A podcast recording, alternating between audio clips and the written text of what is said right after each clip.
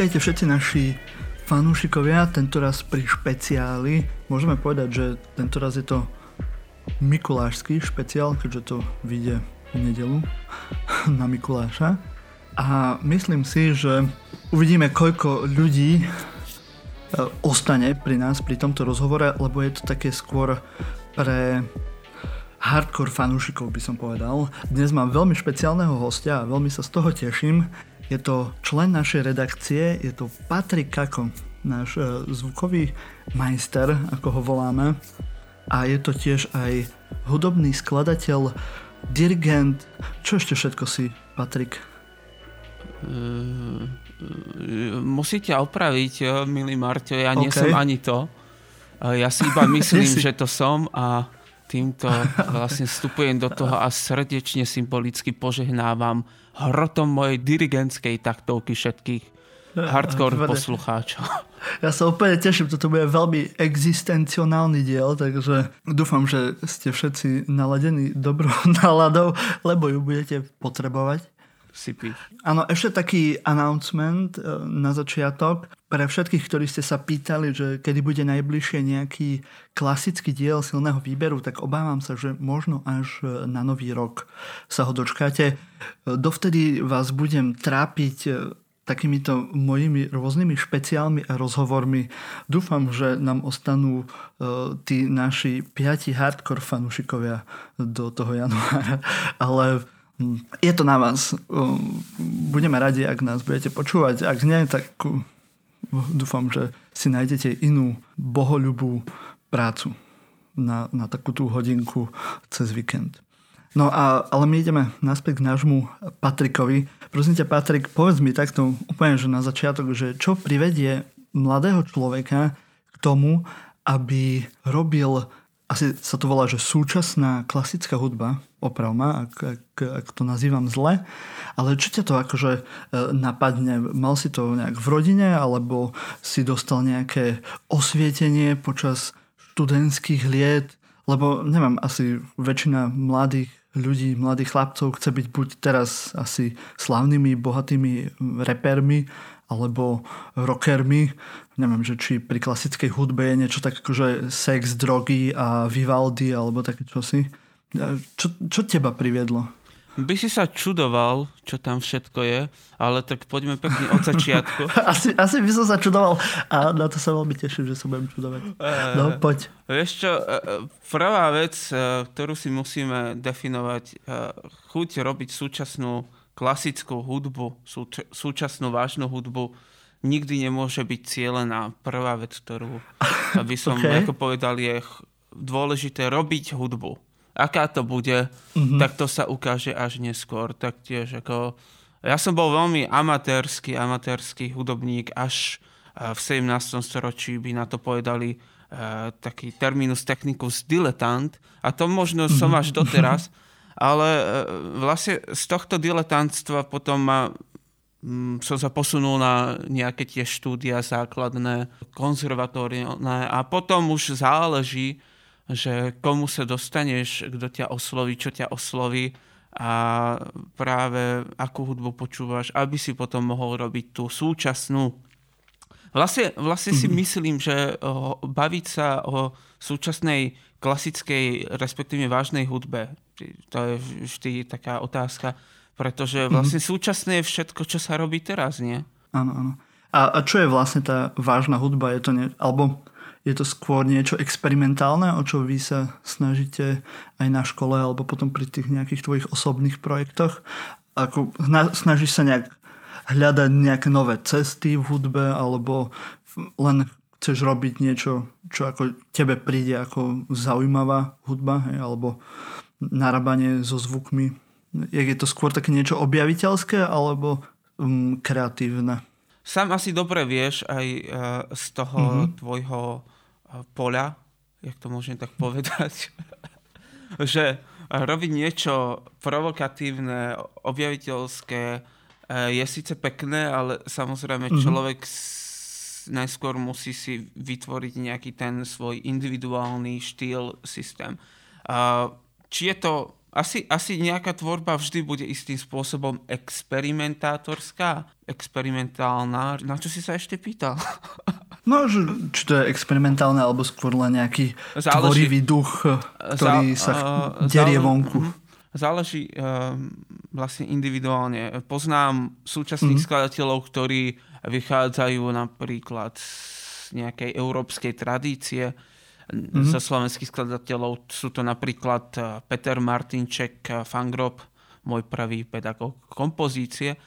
A napríklad, alebo povedzme, že eh, respektívne taká tá česká tvorba, podobne ako Peter Eben, Peter Eben a podobný zo mm-hmm. svetovej literatúry, to môže byť kdokoľvek vlastne.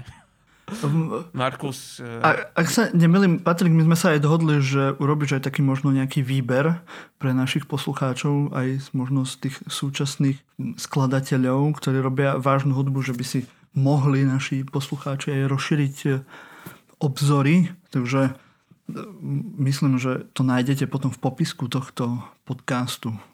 Nemýlim li sa? Možno sa mýliš, kto vie. Ale... Uh, Uvidíme. Pozrite sa do popisku, ak to tam bude, tak Patrik niečo pre vás pripravil, ak nie, tak uh, smola môžete googliť.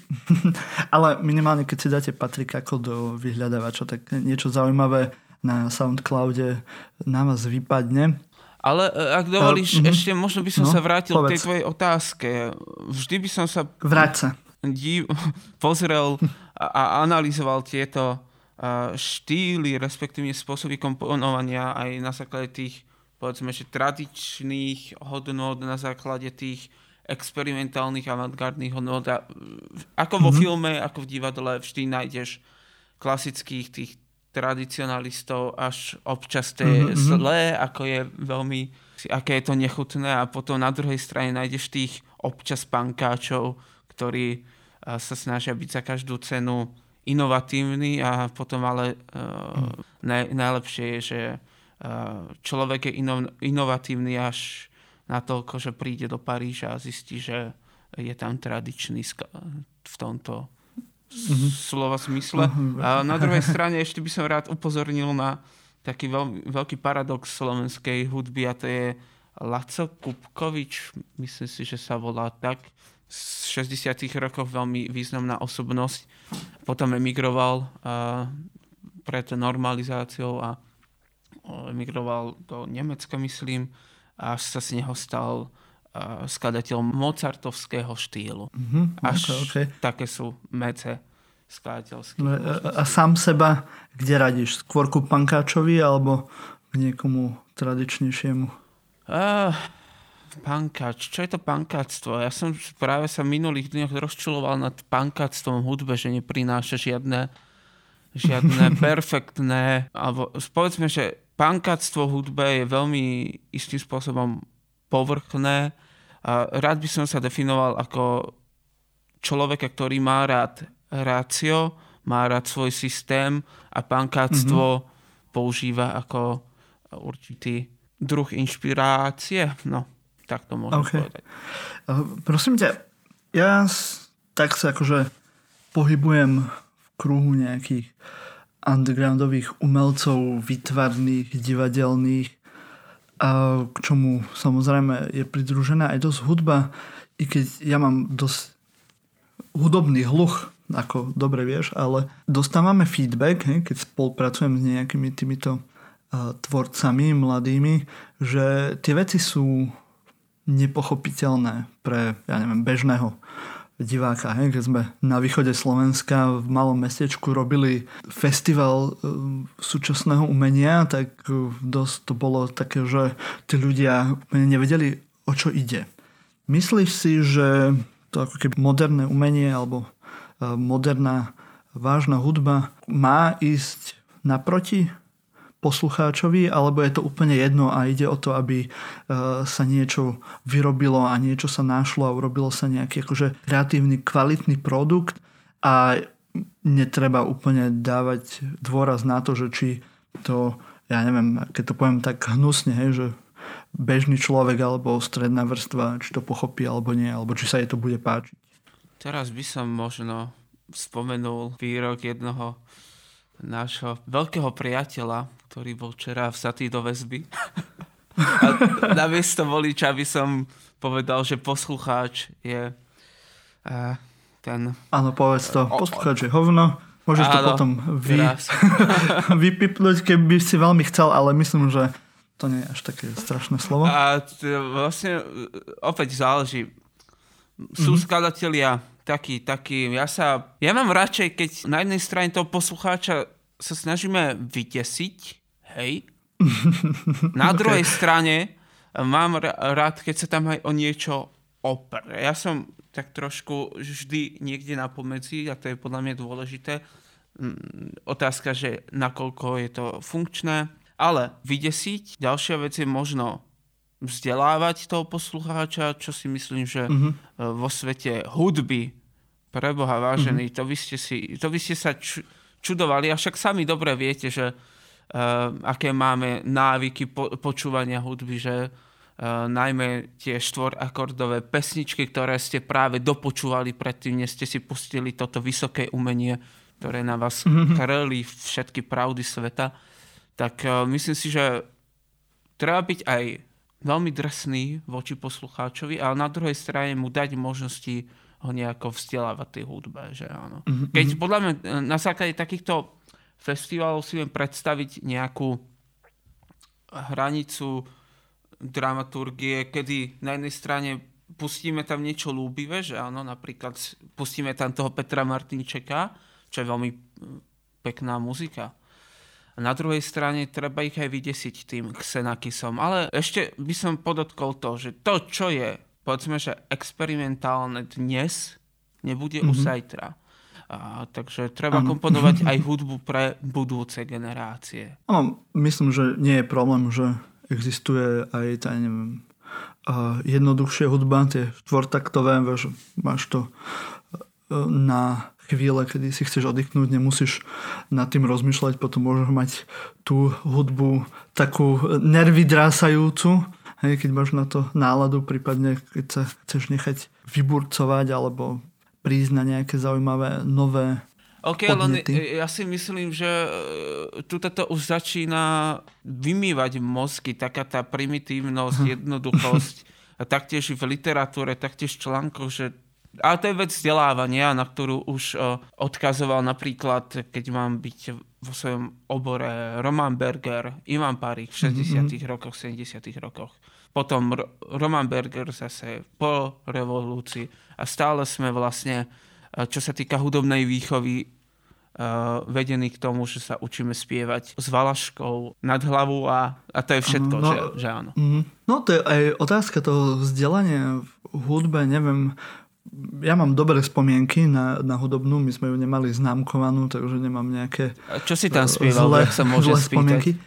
E, všeli, čo sme spievali od nejakých takých akože amerických country cez uh, oh my god, to je, to hej je Slováci, alebo nepočkaj, ne hej Slováci. Je, A, áno, hej Slováci sa, hej Slováci no? sa spieva, ale ja, to, to není dobré sa teraz učiť, hej? no ale, ale viem, že sme robili proste asi celý druhý stupeň sme prepisovali noty. He? Že ako viem napísať notu, síce som hluchý jak poleno, ale viem asi, vieš, každý, každá tá nota, že na ktorom pri, približne tom riadku by mala uh, byť umiestnená. Neviem, na čo mi to je, ale Presne robil tak. som to asi 5 rokov. A čo myslíš, že v rámci toho vzdelávania k hudbe, že asi, ako by to malo vyzerať podľa teba, alebo čo by prospelo deťom, hej, potom poťažmo aj, aj dospelým ľuďom, aby mali možno Poviem to veľmi jednoducho. kvalitnej hudbe. No? Pustiť im sa a púšťať to každý deň. Hej? aby si na to, zvykli. Mm. Ale nie, tak okay. na toto si myslím, že sú iní odborníci a aby som možno ocenil, keby na základnej škole ľudia poznali nejaký ten um, vývojový napríklad hudobno-evolučný kontext, že aká hudba uh-huh. sa komponovala za uh, napríklad osvietenstva a prečo. Aby tam bola tá, to spojenie s tým osvietenstvom, že áno. Jasne. Okay. Taktiež s tým stredovekom napríklad, ale mm, nejako to rozširovať horizont hudobnej okay. náuky, aj, tak, hudobného. Možno tak sa, tak sa teba spýtam, že za prvé, čo bolo pre teba niečo, čo v škole ti pomohlo, hej, z hudobnej výchovy, z takej tej bežnej, a ty si asi chodil na nejaké špeciálne nie, umelecké školy asi hudobné a, a ja neviem, konzervatórium a tak, ale možno z takého bežného vyučovania, čo tebe pomohlo a dru, zase naopak, čo by si tam prijal, že ti tam chýbalo a myslíš si, že keby to tam bolo, tak by ti to teraz ako bolo na užitok že čo by pomohlo vlastne, vlastne ak si mám spomenúť na e, základnú školu a teraz sa bavme prosím o prostredí základnej školy, lebo to je myslím si, že mm-hmm. širšie. E, ja som chodil širšie. na umeleckú školu strednú a tam sme napríklad hudbu nemali vôbec. Áno, práve, ako, práve to. Bola to výtvarná stredná škola, ale povedzme, že napríklad nejaký práve ten prehľad aj k hudbe na vytvorenie nejakého širšieho konceptu vývoja umeleckého by nemuselo byť úplne že na škodu, ale hej, jasné, to už sú také detaily. Dobre, poď. Ja vlastne ani neviem, že čo mi pomohlo v tomto, mm. na, na týchto základných školách. Ja, zase môže sa to líšiť aj od školy, od mm-hmm. typu školy. Možno na gymnáziách ľudia majú aj nejaké tie dejné hudby. Ja si mm-hmm. iba pamätám na určitú určité nezmyselné pospevovanie nejakých tých hej Slovákov, že áno. A na druhej strane, čo by mi možno pomohlo, čo si myslím, že v našom prostredí chýba, je veľmi možno dôležitá vec učiť eh, deti počúvať. Či už hudobne, napríklad v princípe nejakej solmizácie, čo mhm. pokiaľ mm-hmm možno je to nejaký hoax, ale som počul, že v Maďarsku učia solmizáciu už deti vo škôlke a to je napríklad to do re fa sol la si do, ale dávať to do iných kontextov, ako sa to naučiť nahoru a nadolu a pritom mm-hmm. hore a dole, pardon, a potom s tým skončíme. Hej. Musíme si dávať pozor na Slovenčinu, lebo to veľmi vytáča našich e, poslucháčov, preto som si aj pozval teraz kamaráta e, z redakcie, lebo ti nemusím vykať, lebo evidentne to strašne ľuďom vadí, keď e, zistia, že ja neviem vykať, ale sľubujem vám poslucháči, budem na tom pracovať, budem sa zlepšovať ale je to taká vec, ktorá zase mňa až tak veľmi netrápi. Ja by som takže... chcel počuť našich poslucháčov. Nahrajte nám niečo. ako, ako niekomu vykáte. Ale to by bolo fajn. Hej. A to, to rozčulovalo aj mňa sa priznám, ale... Ale zase u teba mi, vieš, teba rozčuluje toľko veci, takže... Hej. Myslím, to vykanie, to, to už... Vieš, čo, mi naj, čo ma najviac rozčuluje, je Slavová stolička. Slavová stolička, brzgajúca, hej. Áno. OK. Faj, jak, jak to je u skladateľa s hudobnými nástrojmi? Ty hráš na nejaký hudobný nástroj? Ja som sa raz snažil na gitare hrať, lebo vieš, som chcel byť pri tom ohni a, a, a hrať tie sladké pesničky, aby na mňa leteli baby. Bohužiaľ, ako som tu už spomínal... Leteli na teba chlapci, že? Nie, nie, nie, nedostal som sa úplne k tomu ohňu s tou gitarou, iba som doma si brnkal, zistil som, že E, že mi to úplne nejde a, a za druhé mám veľmi erotické ruky, takže asi po mesiaci bola tá gitara zlomená nejakým zázračným spôsobom. Takže uh, moja kariéra folkového speváka alebo rockera bola týmto zažehnaná, ale ako to máš ty? Hráš na nejaký hudobný nástroj? Uh, ešte tomu ohni musím niečo povedať. Vidíš, keby si bol na, základ, na základnej škole vedený k tomu, že existuje nejaký Milan Adamčiak a konceptuálne umenie 70 rokov, tak by si tú mm. gitaru sám zapálil a mal by si väčší úspech. Hold toľko k tomu. Uh, ďalej, na čo hrám? Tak, samozrejme, mm. asi každý hudobník nejako začína nejakým hraním na nástroj, či už na uh, bubínek, že jo, nejaký, mm. pa, pardon za tú češtinu, na nejaký ten o, bubon, alebo Aha. čo ja viem, na toaletnú trúbku napríklad, alebo pásku, nejakú hadicu, aj tak sa dá. Ale ja som skôr mm. začínal na klávesových nástrojoch. Na to si občas zahrám aj v rámci nejakej prípravy dirigentskej. Ale podľa mňa opäť, aby sme si nevytvárali nejaký ideál ideálneho skladateľa. Napríklad Hector Berlioz, skladateľ 19.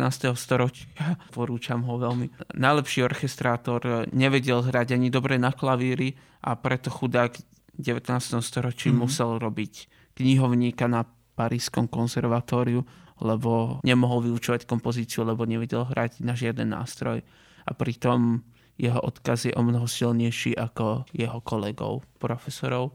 A v súčasnej dobe napríklad není dôležité hrať na nástroj, dôležité je mať predstavivosť, či už hudobnú alebo nejakú konceptuálnu. Aha, aha, a možno jasne. dôležitejšie ako hrať na nástroj v tejto dobe pre skladateľa je napríklad ovládať nejaký programovací jazyk, o hudobný programovací jazyk, alebo do, pekne strihať hudbu, alebo robiť bordel na ulici. E, výborne, ideš dobrým smerom, lebo k tomu som sa chcel aj dostať, lebo mňa tak akože zaujíma, že aj akože do akej miery pre kvalitnú hudbu je podstatné nejaké remeslo. Hej, pre vytvárne umenie v určitom zmysle je dosť dôležité, ale to remeslo nemusí byť len tým, že vieš anatomicky správne nakresliť človeka, ale môže byť, že vieš narábať proste s nejakou ideou, s nejakými myšlienkami a kompozíciou. E, že či pri hudbe podľa teba je akože dôležité práve ovládať ten, ten nejaký nástroj, keď dnes, hej, že v podstate nepotrebuješ vedieť ovládať nič a v podstate e, vieš použiť hociaký nástroj, lebo máš to v počítači, v nejakom programe máš predpripravený ten nástroj a ty si len vy, vyťukáš tie noty. Hej, dúfam, že nikdy som také nič ne, neskladal, ale si to tak predstavujem a môžeš si vytvoriť hociakú pesničku. Hej. Ja myslím si, že ako dosť veľa moderných e, pesniček aj tak e, je vytváraných. Hej hlavne takých v rámci nejakého hip-hopu alebo tak, keď tí producenti skladajú tie rôzne sample a, sample a tak. Tak aký je tvoj pohľad na to? Už si nejak to akože priblížil, ale aj v rámci nejakej hudby hej, populárnej, že pozeráš sa na to, že OK, že e, je to také len plácké, keď nevieš na ten nástroj, alebo si myslíš, že, že je to v pohode a práve to možno otvára dvere aj k nejakým novým možnostiam v hudbe. Ty si teraz hovoril o skladateľskom remesle. Hej, ale tak skladateľ môže byť aj človek, ktorý skladá nejaký podmas pre repovú pesničku, eh, no pesničku, Neviem, pre repovú či, či tam uh, nie je nejaká skladbu. diferentnosť v tomto že je to producent. Ja by mm-hmm. som takéhoto človeka, prepáč, nenazval skladateľom, lebo to je okay. podľa mňa skôr producent, ktorý produkuje nejaký materiál, ktorý zaujíme poslucháča na pol roka mm-hmm. a potom ho zahodí. Prosím ťa, chce, ťa chcem spýtať, okay. si na nejakú pesničku, ktorú si mal rád z roku 2010? 2010, uh. Alebo povedzme, že okolo toho roku? Okolo roku 2010, keď som bol v prváku na výške, som mal, mal akurát pesničku. Tak ako spomínam si v hlave, že čo som v tej dobe mohol asi tak počúvať. Moravánku si počúval, ja to viem dobre. Hej, to som objavoval Moravánku, lebo som prišiel do Brna, tak hej, to sú ako nové obzory. Nie, to som vtedy ešte bol asi tvrdý metalista a určite som počúval System of Down, ale to asi nie je to, čo, čo ty máš na mysli, že asi ma nenapadne nejaký ten, ten eh, mainstreamový produkt, ktorý som vtedy počúval. Možno keby som teraz dlhšie nad tým uvažoval, tak niečo ma napadne, ale tak, tak teraz z prvej ma, ma asi, asi nenapadne.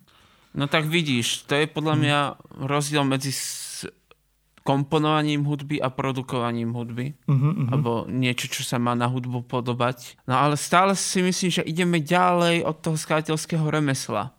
Uh-huh. Uh, taktiež je to vec, ktorá sa nedá istým spôsobom definovať, lebo človek by mohol povedať, že skladateľské remeslo je v tejto skladbe zobrazené tým, tou orchestráciou, tým, ako to krásne farebne znie, tým, uh-huh. ako sa to všetko tak prelína tou krásnou melódiou. To je podľa mňa všetko dôležité, ale nič nové. A, a myslím si, že určitá súčasť toho skladateľského remesla je tá otvorenosť novým možnostiam. Že napríklad poznám ľudí, ktorí uh, sú strašní orchestrátori, a to je jedno, ale ich hudba a vzdelanie a de facto ten talent je natoľko široký mm-hmm. a otvorený, že dokážu vytvoriť určité napríklad a teraz mm-hmm. už to mhm. poviem kompozičné, predstavme si prosím vás nejakú architektúru kompozičnú, kompozičné mm-hmm. vzťahy. Preto aj napríklad to pánkáctvo vítam, ale upozorňujem vždy na to, na to, na to klíše, ktoré tam môže vznikať. No, takže chceš povedať, že ako sú to dve veci, hej? že keď niekto ako produkuje nejakú hudbu mainstreamovú, hej, tú takú na, na pobavenie, že nad tým nemusíš rozmýšľať a potom je druhá vec, tá povedzme e, vážna hudba, hej, kde, kde chceš niečo buď e, nájsť alebo vyjadriť nejakú, nejakú myšlienku, že by si to akože oddeloval, hej, že nejakú tak umeleckú to... produkciu a mainstreamovú produkciu. Poďme si teraz otočiť role. Obrátiť role. Kľudne ja si tak čo si, čo si myslíš ty v literatúre, že ako to má? Či môžeme považovať mm-hmm. texty pesničiek populárnych eh, kontra pastýrčákové básne? Poznáš pastýrčáka však? Mm-hmm. Tak poď. No práve toto je super. Nad tým ja strašne dlho rozmýšľam. Uh, možno ani nie tak, že nad textami piesni, ale nad repovými barmi. He? Že, že keby som zobral nejakého povedzme lepšieho hej, hipopera, alebo vieme, že sú uh, liricky na tom uh, silnejšie a slabšie niektorí hiphopery a by som to poslal do nejakej súťaže básnickej, hej, že ja som si zažil rôzne Eh, analýzy mojich básní, že, že ako by sa postavili k nejakej takejto produkcii a že či to má, eh, ten, tú, má tú umeleckú hodnotu. Ale ja vždy hovorím, že všetko musíme brať v kontexte. He? Takže pre mňa má umeleckú hodnotu aj tá hibopová nejaký hiphopový text v rámci toho svojho žánru. Že máš vyššiu, nižšiu kvalitu a máš aj v rámci e, básni. Že je tam tá, tá funkcia je iná u písanej básne a u pastýrčaka. Hej? To je skôr na nejaké rozjímanie a báseň môže aj nemusí mať nejakú zvukomalebnosť, i keď zase u tej pesničky je možno tá zvukomalebnosť hej, toho textu je, je dôležitejšia. Takže to nejaké akože remeslo narábania so slovami tam môže byť viac či menej. Takže uh, aj keď máš menej kvalitný text v pesničke, ale funguje to v rámci tej hudby, tak mi to vôbec nevadí. Hej? A pokiaľ je tá pesnička na nejakú Mm, na nejaký čas, kedy si chceš oddychnúť, ne? že nemusíš úplne hlboko rozmýšľať o existencionalizme a e, proste otázkach života a smrti, tak je to pre mňa úplne v pohode. A potom si môžeš zobrať tú báseň, kde máš proste tieto veci a nemusí to byť vôbec zvukomalebné a môže to byť e, nervy drásajúce a môže to byť práve škriklavé. Dokon, e, dokonca keď písal Dante e, bo, svoju božskú komédiu, tak on práve aj v rámci toho narábania so slovami, toho, akú, a, aké mali fonetické vlastnosti, tak vyjadroval tým aj tú akože zápornú časť, alebo to niečo, kde by si mal mať ten, ten, svoj, ten rozpor a niečo, čo e, je nepríjemné a potom zase boli e, príjemnejšie časti, kde aj tá zvukomalebnosť potom tých veršov u, u Danteho bola e, zase príjemnejšia. Takže ja úplne neviem, že či takto rozmýšľajú no nie skladateľi, alebo proste ľudia, ktorí robia mo- producenti alebo modernú hudbu. Možno áno, nerad by som ich úplne podceňoval, ale z môjho pohľadu ako poslucháča e, sú to dve veci, ktoré musia sa považovať vo svojom kontexte a obidve, aj proste vážna, e, dobre napísaná báseň, má svoju hodnotu, aj povedzme pesnička mainstreamového typu. Hej? Len je to úplne iný žáner a, po, a má úplne inú funkciu. V mojom ideálnom svete by uh, ľudia nemali premýšľať no. nad ničím iným okrem existencie. A... to, to mi je úplne jasné. Ale, ale, ale pekne si to pekne Všetci si by sme mali sedieť v depresii a rozmýšľať len, len otázka, nad, že nad svojou vlastnou potom... hodnotou. Áno, áno mm, presne áno, tak. Áno. Ľudia, robte to. Nič iné nerobte. No, po, poď, povedz, ro, rozbi moje argumenty. Táto významová súhlasím s týmto repovaním. Aj, aj tá uh, vlastne zvuková malba tak poviem, ale ten Dante, veď to je strašne dávno, tak prečo by sme mali robiť nie, niečo, čo už človek robil, ja neviem, koľko to je, pol tisíc ročia, 1600 mm-hmm. rokov možno. To, to bol a... len príklad a ešte určite dostanem e, st- strašné určite, správy ale, o tom, ale... že prečo spájam Danteho a, a rep, repovú hudbu, ale... Ale, ale môžeme, ja, povedať, no, môžeme povedať, že vlastne vlastne to robili aj ľudia už eh, v praveku, že zvukom alebo určitú. A, a druhá vec mi tak napadlo, že prečo vlastne tí potom reperi uh, nerobia z toho nejakú performance konceptuálnu, keď si zober, zoberú nejaký ten uh, bu, bubínek a povedzme to akože nejaké podľa mňa určite a, niečo a, také je. A keď poznáš nejaké čokovoko, česká dvojica, povedzme hudobná dvo, dvoch žien, tak myslím, že to je akože na hranici umeleckej performance. Určite existuje strašne veľa e, variant, o ktorých nevieme, ktoré sa robia niekde undergroundovo v nejakej polorozpadnutej berlínskej galerii. Takže Hej, ale tak e, podľa mňa by to bolo strašne uh, originálne, keby teraz nejaký reper si zobere ten nejaký trombón a bude búchať potom nástroji, že to podľa mňa bude mať hlbšiu výpoveď.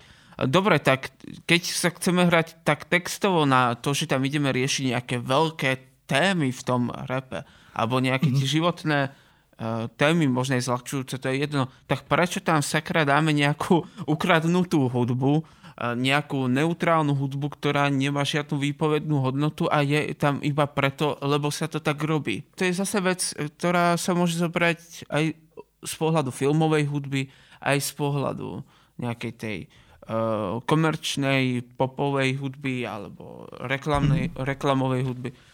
To je potom vec už potom zase toho talentu, to, tej Jasne. otvorenosti, tej filozofie. A na tomto asi mm-hmm sa obávam, že poslucháčom nedáme žiaden, žiadnu stručnú odpoveď. Ja proste s tým ne, nemôžem súhlasiť, aby človek sa považoval za muzikanta, keď robí niečo veľmi um, ľúbivé a primitívne.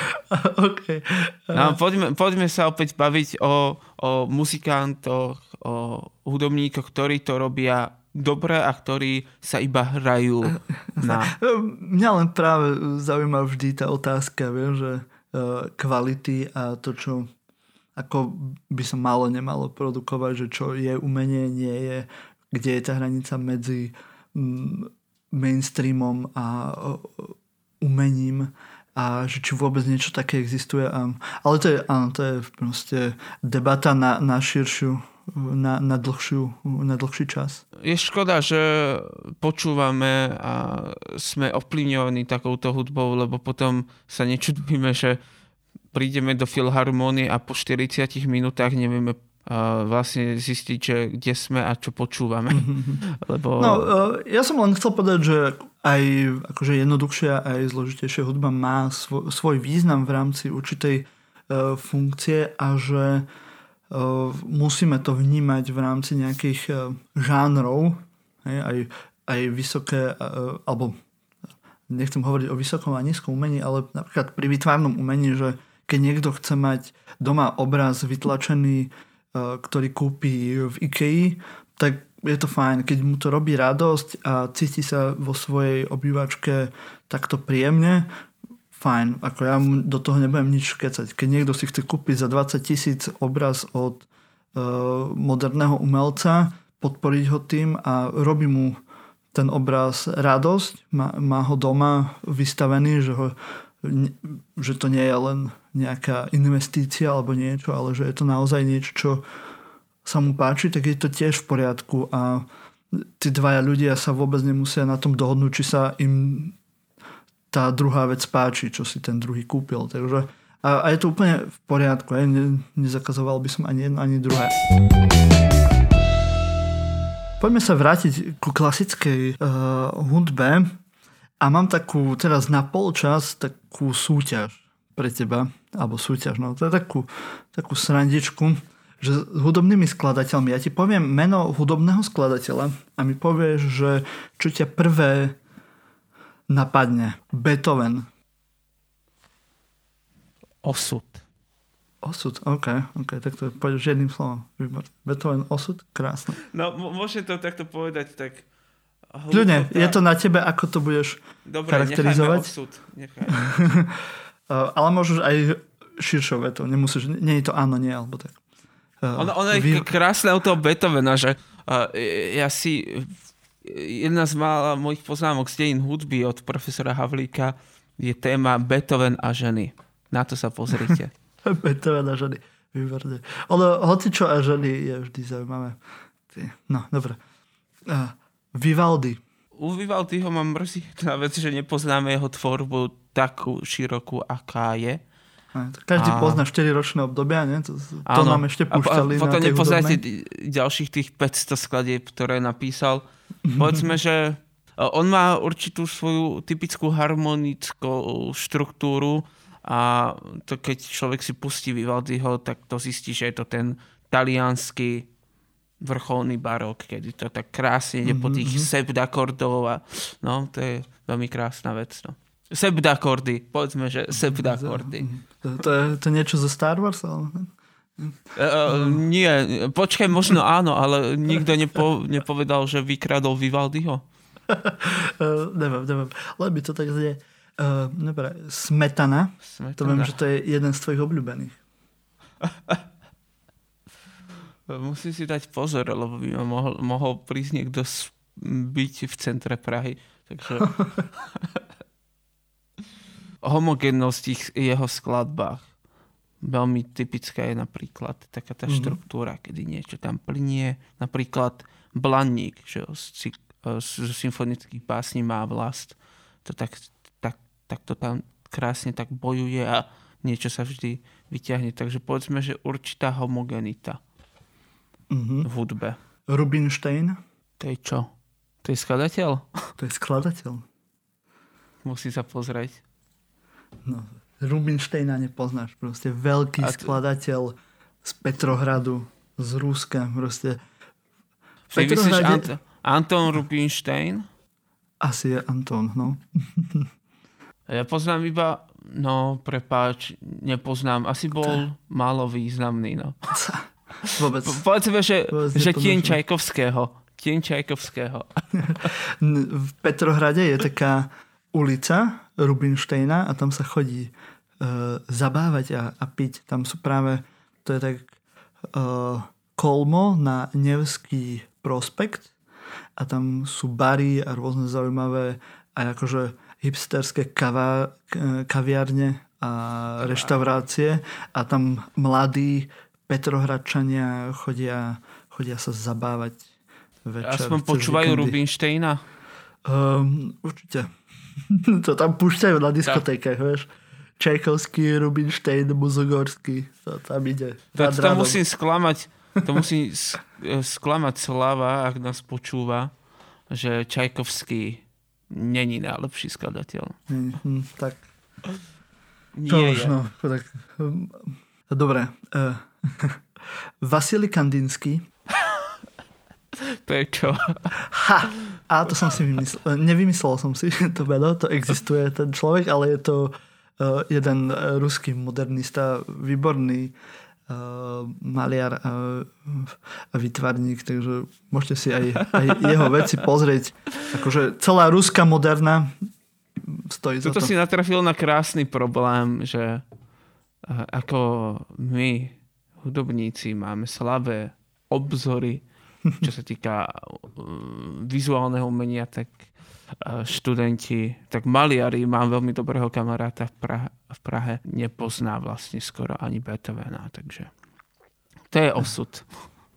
Vidíš, Dobre. a máte to tak, že máte nejakú tvrdú prípravu akože z histórie hudby a, a mal by ten správny skladateľ e, súčasný poznať históriu vývoja hudby? Myslím, že je to podstatné pre, pre teba, že vedieť, že čo sa urobilo a čo sa skladalo v stredoveku a za osvietenstva a v baroku. Tak to je povinnosť vedieť, nie? Je to aby si povinnosť? nerobil to isté. A druhá vec, potom špatný prí, a zlý príklad je, keď človek tú históriu má rád až Až moc. Mhm. a nakoniec je iba epigónom tej histórie. Mhm, mhm. OK. No, my už máme skoro 3 Sme to štvrte, ho- natiahli. 3 štvrte hodinu za sebou, tak ešte by som sa ťa chcel spýtať, ty budeš mať asi budúci týždeň, ak sa nemýlim, alebo o dva týždne, premiéru svojej opery. Dnes sa ešte skladajú opery?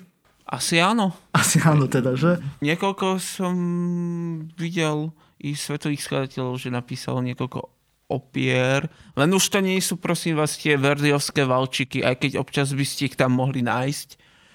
A, alebo záleží potom od štýlu. Ale napríklad musím sa priznať, na Slovensku vznikli v roku 2020 minimálne dve opery. Tá moja a opera Muž, muž v skafandri od Mirato, tak Aha, Výborne, takže nie je to zase až tak bežné, že by sa nové opery skladali, ale, ale robia sa. Hej. sa priznám, že ja keď som išiel študovať kompozíciu, tak som si myslel, že budem jediný skladateľ žijúci na svete a tak strašne som sa mýlil. Aha, ste až dvaja. Vážení, skúste si tak na dobrú noc otvoriť fond na podporu umenia a výzvy podporené žiadosti a nájdete tam veľmi zaujímavé mená, veľmi zaujímavé projekty, napríklad i od pána Martina Jakubca.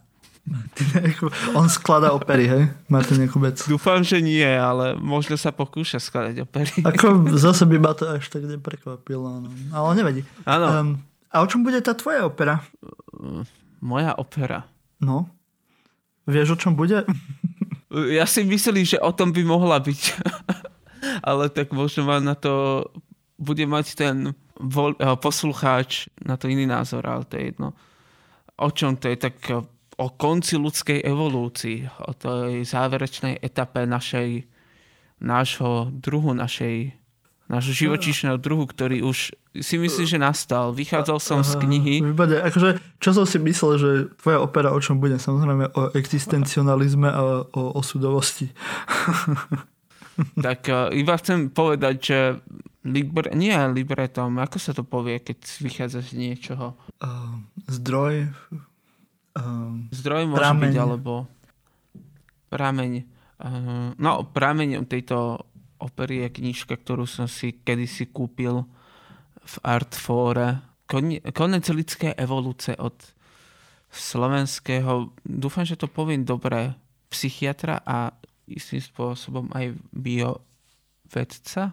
uh-huh. Ladislava Kováča. Pokiaľ. Niekto mi povedal, že bol minister školstva pred Mečiarom. Uh-huh. A má veľmi e, zaujímavú publikačnú činnosť, ale v angličtine. Vyšla pôvodne táto kniha a ja som ju kúpil v českom preklade. Pod zámienkou, že to bude nejaká krásna beletria, keďže tak začínal, prirovnával evolúciu k hudbe. Ja som si potom ne, neprečítal, čo je ďalej a niekoľko strán je tam o entropii, a tým, čím naša civilizácia je. Potom je tam tretia časť, ktorá hovorí práve o tejto finitike, o tých možnostiach konca ľudskej evolúcie. Typu príde niekto a zahubí nás, to je kapitola, a aj čas mojej opery Chmurní hlásatele skázy. Potom je tam napríklad blud a fantázia technooptimistov, ticho vesmíru. a sumrak ľudstva. Ja si myslím, že na tom práve sumrak, sumraku ľudstva začíname tak krásne tou polarizáciou, mm. ktorú vnímame. A ono to znázorňuje, to, sú tam dve postavy, dve speváčky. Jedna znázorňuje tých teraz môžu byť trošku politicky, že tých...